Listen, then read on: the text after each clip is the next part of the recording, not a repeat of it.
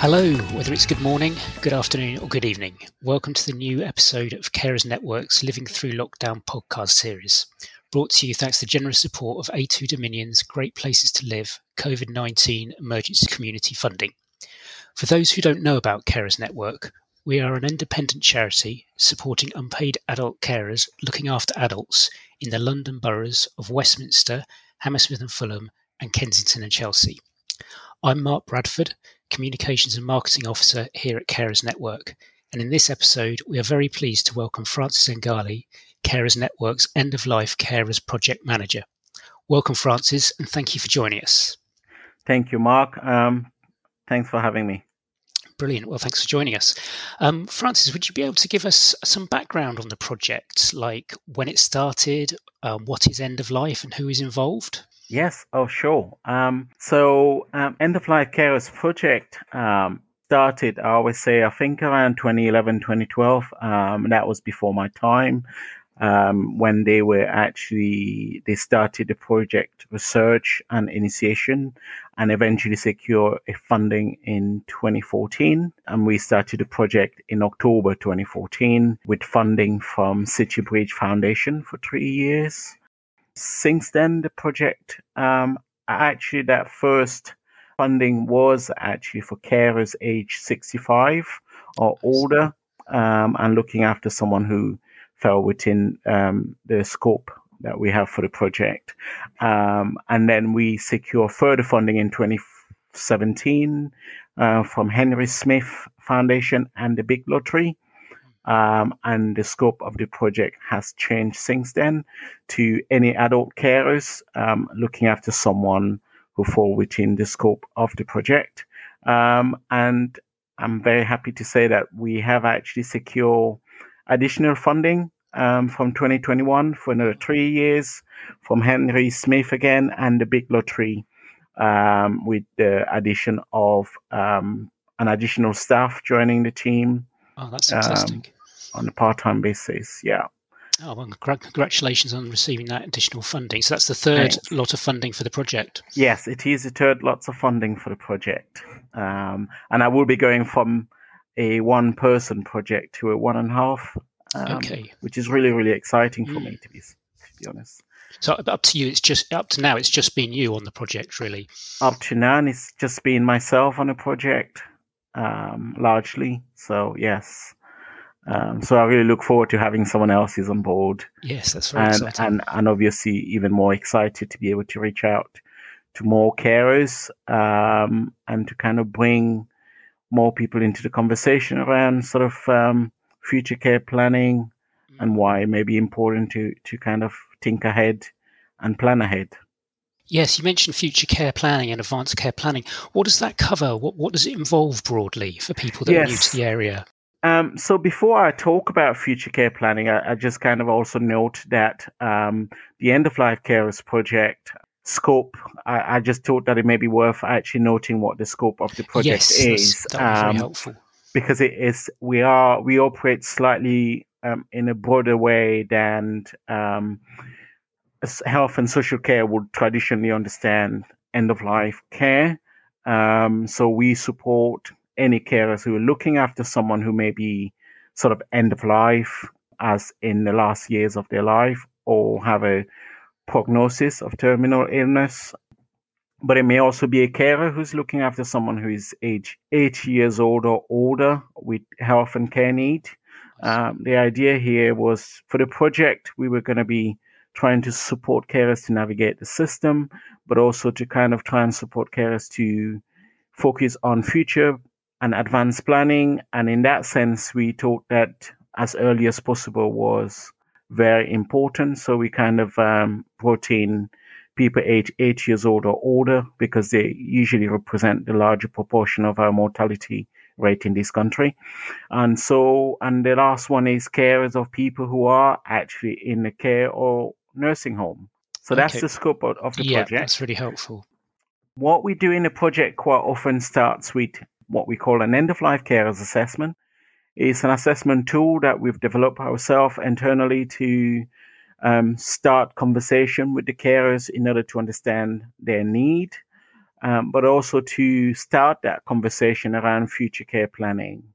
And so we will start talking to carers about checking in whether they have um, consider who will manage the cared for person affairs. Um, and so we will ask them whether they have lasting power of attorney or know what that is.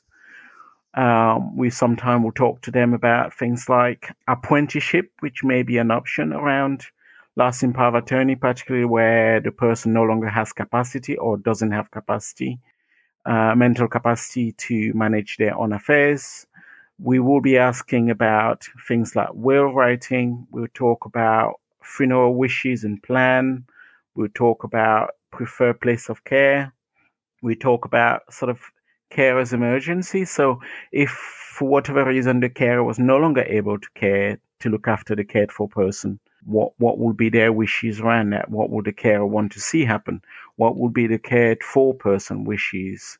And this is essentially what future care conversation for us is. Um, is about trying to start conversation with the carers so that they perhaps by the time that they need to consider some of these things that they have already had a chance to understand what it is, to explore what it is, and maybe to even come to a decision as to whether that's something that they want to have in place and know how to go about making sure that they have that in place. I see. Do you find these conversations about the future planning and about death and dying difficult conversations to have with carers? Do you find them difficult ones to approach? um, personally, I don't find it difficult to approach. Um, I often say when I when I was starting the end of life project, I had the opportunity to spend a lot of time researching um, end of life and sort of conversation around death and dying and I was fortunate enough to meet a gentleman called John Underwood, who is one of the founders of the Death Cafe. Oh, yes. Uh, if you've heard of that. Yes, I have. Yes. And he spent quite a fair bit of time um, giving me, supporting me in sort of um, planning out how I, the, the service this project was going to be run or be delivered and what angle. And so I did had quite a good opportunity to look into and understand why it was important to talk about deaf and dying uh, and bereavement. And so I personally feel very comfortable having this conversation.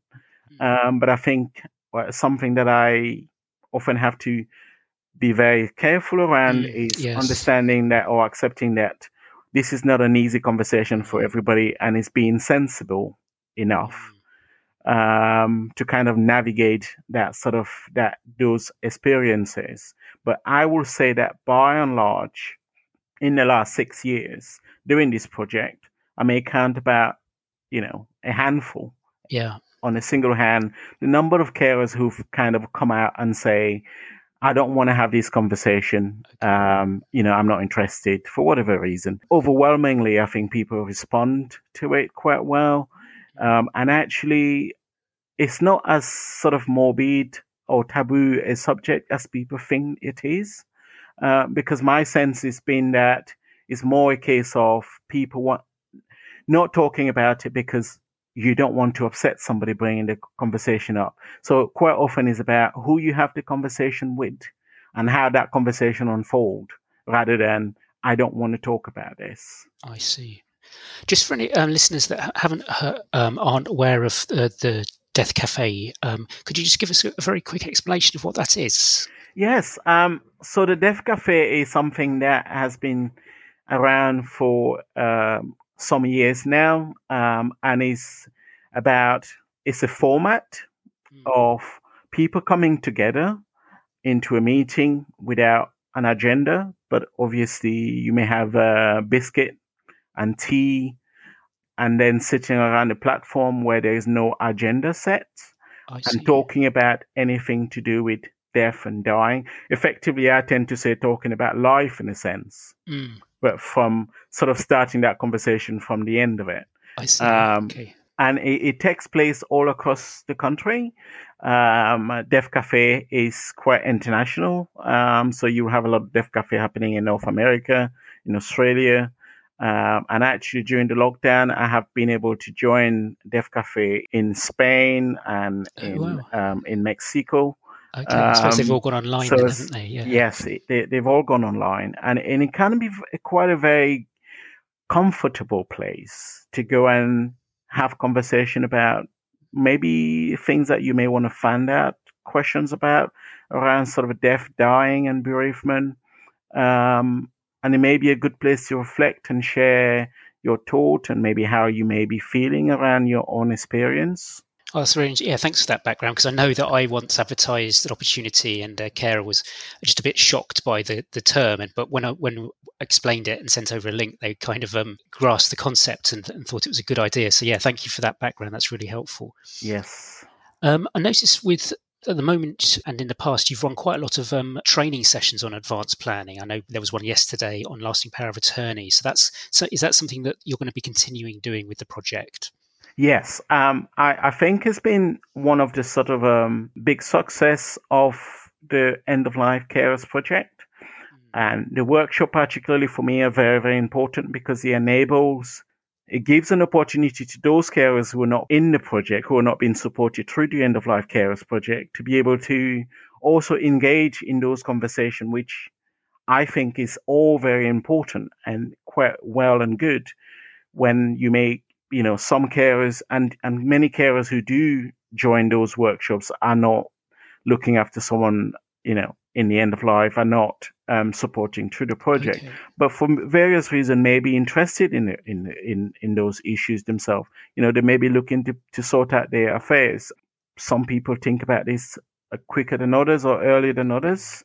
Um, and in that sense, it's always been a very successful workshop. And I think when we'd had them in the community, they've always been the best attended workshop yes, at Carers Network. Yeah. Um, yeah, they always so, get a yeah. good response when we advertise them. Yes, yes.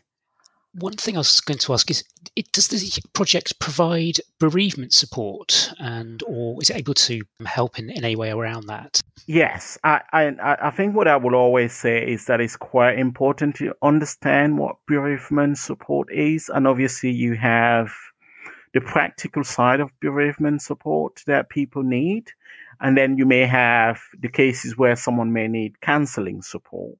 Obviously, we don't provide canc- no. bereavement counseling support, but the project will support carers right through to bereavement. Um, and in some cases, it may be up to 12 or 18 months after the, their caring role has have ended and quite a lot of the time it will be a lot of emotional support. And I mean, I will argue that actually, in many ways, sometimes bereavement support will have started for some of those carers before the cared for person had actually died, because I think that pe- some people start grieving well before because they're very well aware that this person may be dying oh, anytime yes. soon. That's interesting. So, kind of being mindful of that is also very important. For example, I've had carer who kind of suddenly told me um, sought reassurance because they're feeling guilty because they've started thinking, I need to prepare for uh, my mother's funeral. So they've been looking around and then they will be like checking whether, you know, it's the right thing to do. They feel guilty that they're doing that.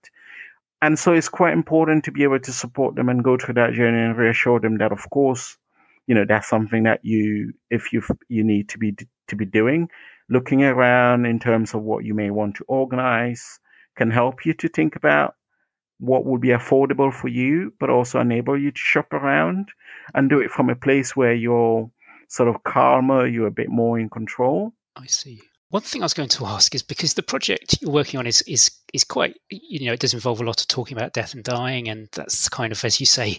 Yeah. Uh, um, how did you find yourself in this role? Like, what is your background that brought you to this this interest? Um, this? Yeah. Um, so I I my background is actually um, working. I've always worked in a community, um, but I worked initially as a welfare rights advisor, um, and then I joined Carers Network in 2012 as a caseworker. And then when the project, the opportunity came about, I looked into it and decided that that was something that I would do.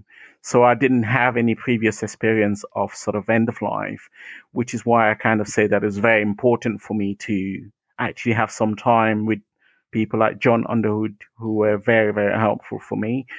so I've kind of learned it on the job. But, you know, one thing that I will say is that I've always been someone who's very interested in kind of difficult conversation. And okay. so, yeah. and sort of doing end of life and talking about death and dying for me, the challenge hasn't been about how kind of um, you do that and how I kind of get myself to talk about it. It's been more about how I make sure that my own enthusiasm around kind of those conversation doesn't, you know, fail me in terms of being sensible or sensitive mm. to people who may find it a bit more difficult. Yeah. Um, and, and sort of trying to find different ways of working and approaching the subject with people so that they're kind of receptive to it. And I think that's been more sort of where I've had to kind of try and focus my sort of, yeah, approach. That's interesting. I think most people would find that kind of approach and it would be kind of emotionally exhausting and um, would find it incredibly difficult. It seems like a, something that your conversations that you're you don't have that problem yourselves that you. If I said I don't have that problem myself, I think it will not be necessarily true. Yeah, okay. You it just... will not be true, um, and, and, that is just because I um, I kind of I can deal with it perhaps mm. better than others. I see, yes. Um, and I tend to be someone who is quite reflective quite a lot. So I I've often used things like um, emotional intelligence practice to kind of reflect on my work um, and also my experience and encounter um, in the course of the work. And so it taps a lot into my own emotional kind of evaluating and assessing my sort of emotional well-being or being in um, as part of my work um, is something that I do quite a lot, and something that comes out of that quite often for me is sort of using writing to express mm. some of those or to kind of process some of those things that come out of my reflection. I see. Yeah.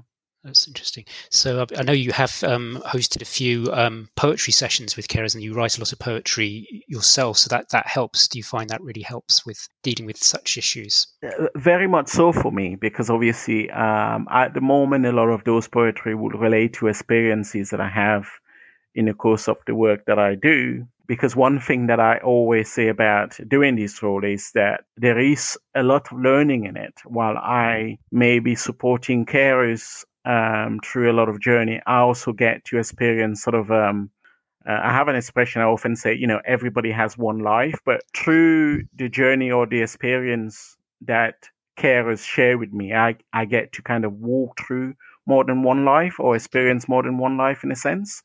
Wow, that's a very interesting way of looking at it. That's quite, quite. And so, and in that sense, it's very, very important for me.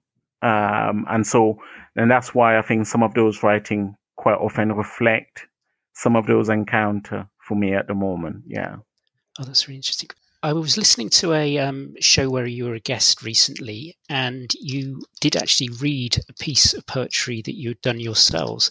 I was wondering with, whether you would perhaps be be willing to share that with us at some point today. Yes, definitely. I think um, that's something that we could do perhaps at the end. I okay. I have the piece that I wrote really in response to sort of um, my own emotional journey in supporting bereaved carers in the last year. Um, I think just like the nation, or actually the world, as a uh, you know everywhere in the world, um, last year saw quite a lot of high number of deaths as we were all counting on national television how many people were dying every day of the COVID. Um, so there were also many carers that I had to support yes. um, because they lost their loved ones. Mm. Um, and so I think I have a poem that kind of reflects in part sort of um, my own emotional processing of how I support and what that all meant. So yeah, I can share that. Fantastic. That would be great if you're happy to share that. I mean, going back to the pandemic, I mean, this must it's been tough on all carers in particular. Um, carers being isolated at the best of times, and the social isolation and the concerns during recent lockdowns uh, must have affected carers you support especially hard. Have you found that? Absolutely. That? Um, yes. I, you know, I think that children, everybody has struggled with isolation. Mm. Um, isolation um, during the, the, the lockdown um, is, and I will say that it certainly be even more isolating for many carers, including particularly some of those carers looking after people who has a lot of com- complex care need, and I think that that isolation and sort of sense of struggle were kind of ex- exacerbated by in the first part of the lockdown, for example, a lot of carers were calling us because they had call from either the hospital, um, the GP practice, suddenly talking to them about do not attempt resuscitation, Oh, being yes. put on their cared for record. And a lot of the time, people find the carers find it very upsetting and emotional. And and it wasn't so much about the fact that they were being told that their loved one was record was going to be put down to for do not attempt resuscitation, but I think it was more to do with sort of how those conversations happen. To have a call out of the blue Mm, to say that, Very well, you know, your you know your your mother, I'm gonna say that she's not resuscitated if if she needed that. It was quite difficult, and I think that and that somehow happened quite a lot, and I had quite a, a lot of sort of anecdote about that, and I think one thing that came out of the lockdown in terms of social isolation as well for me was me actually coming to the realization of how many men, male carers out there are also struggling with being socially isolated. Yes. And I, and I, and I suddenly realized last year that that was a, a problem that I had never really picked up on. That there were so many carers. Perhaps it was because I had quite a lot of care, male carers suddenly talking to me directly about feeling socially isolated and needing to feel connected. Okay, that's that's very interesting. So maybe the pandemic kind of highlighted that something that's always always been there, but we just haven't managed. We haven't really been quite so aware about it. Do you think? Probably, and I think when we think about it, um, suddenly you can realize that m- men's are going to be more likely to catch up with their mate down the pub, Yes. um, you know, to watch a football, or they're going to be going down the park to play a game, and not being able to do that with the pub closed. I, I suspect that maybe that may have been a contributing factor where those sort of network of connections so obviously suddenly disappeared, yes. Yeah. and so that was really really difficult. there's something that you've been working on recently to um, try and engage with these male carers and perhaps start a social group, isn't it? That's something that's Yes, we're hoping to do.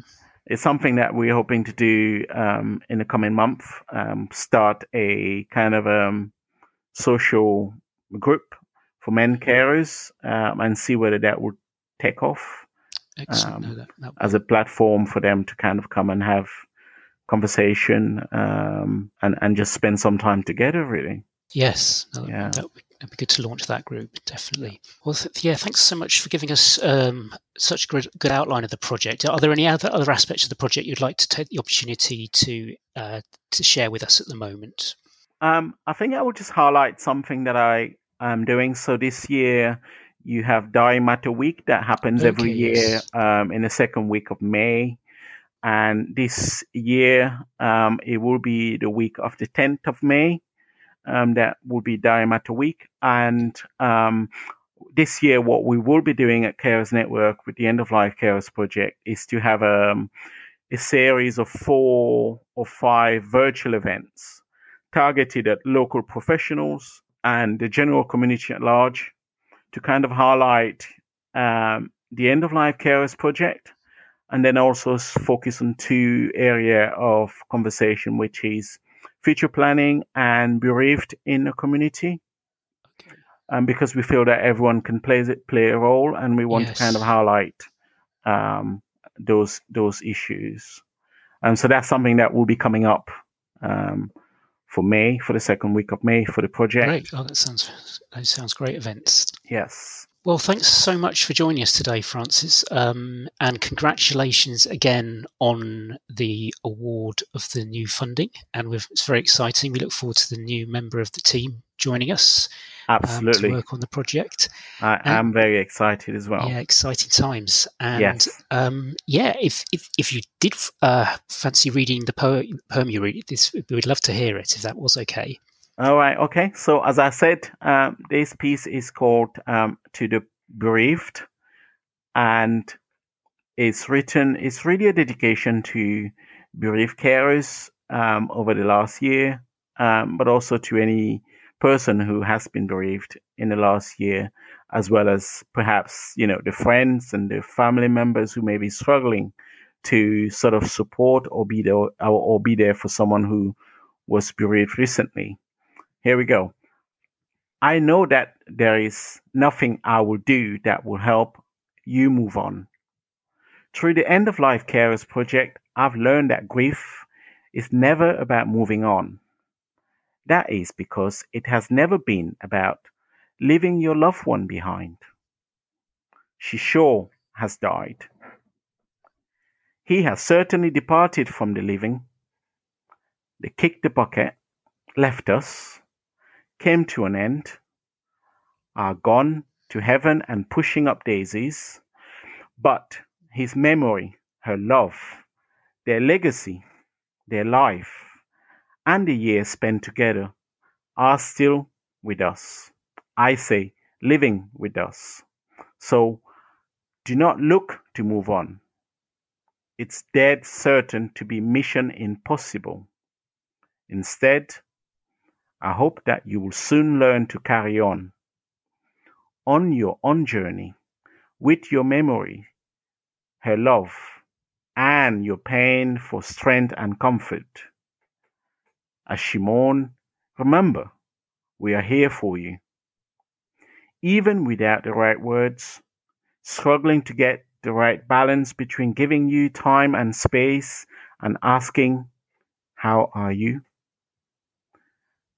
As you mourn, we will call just to remind you that we are here for you with our answers, short, inward, feeling powerless, helpless, but somewhat hopeful.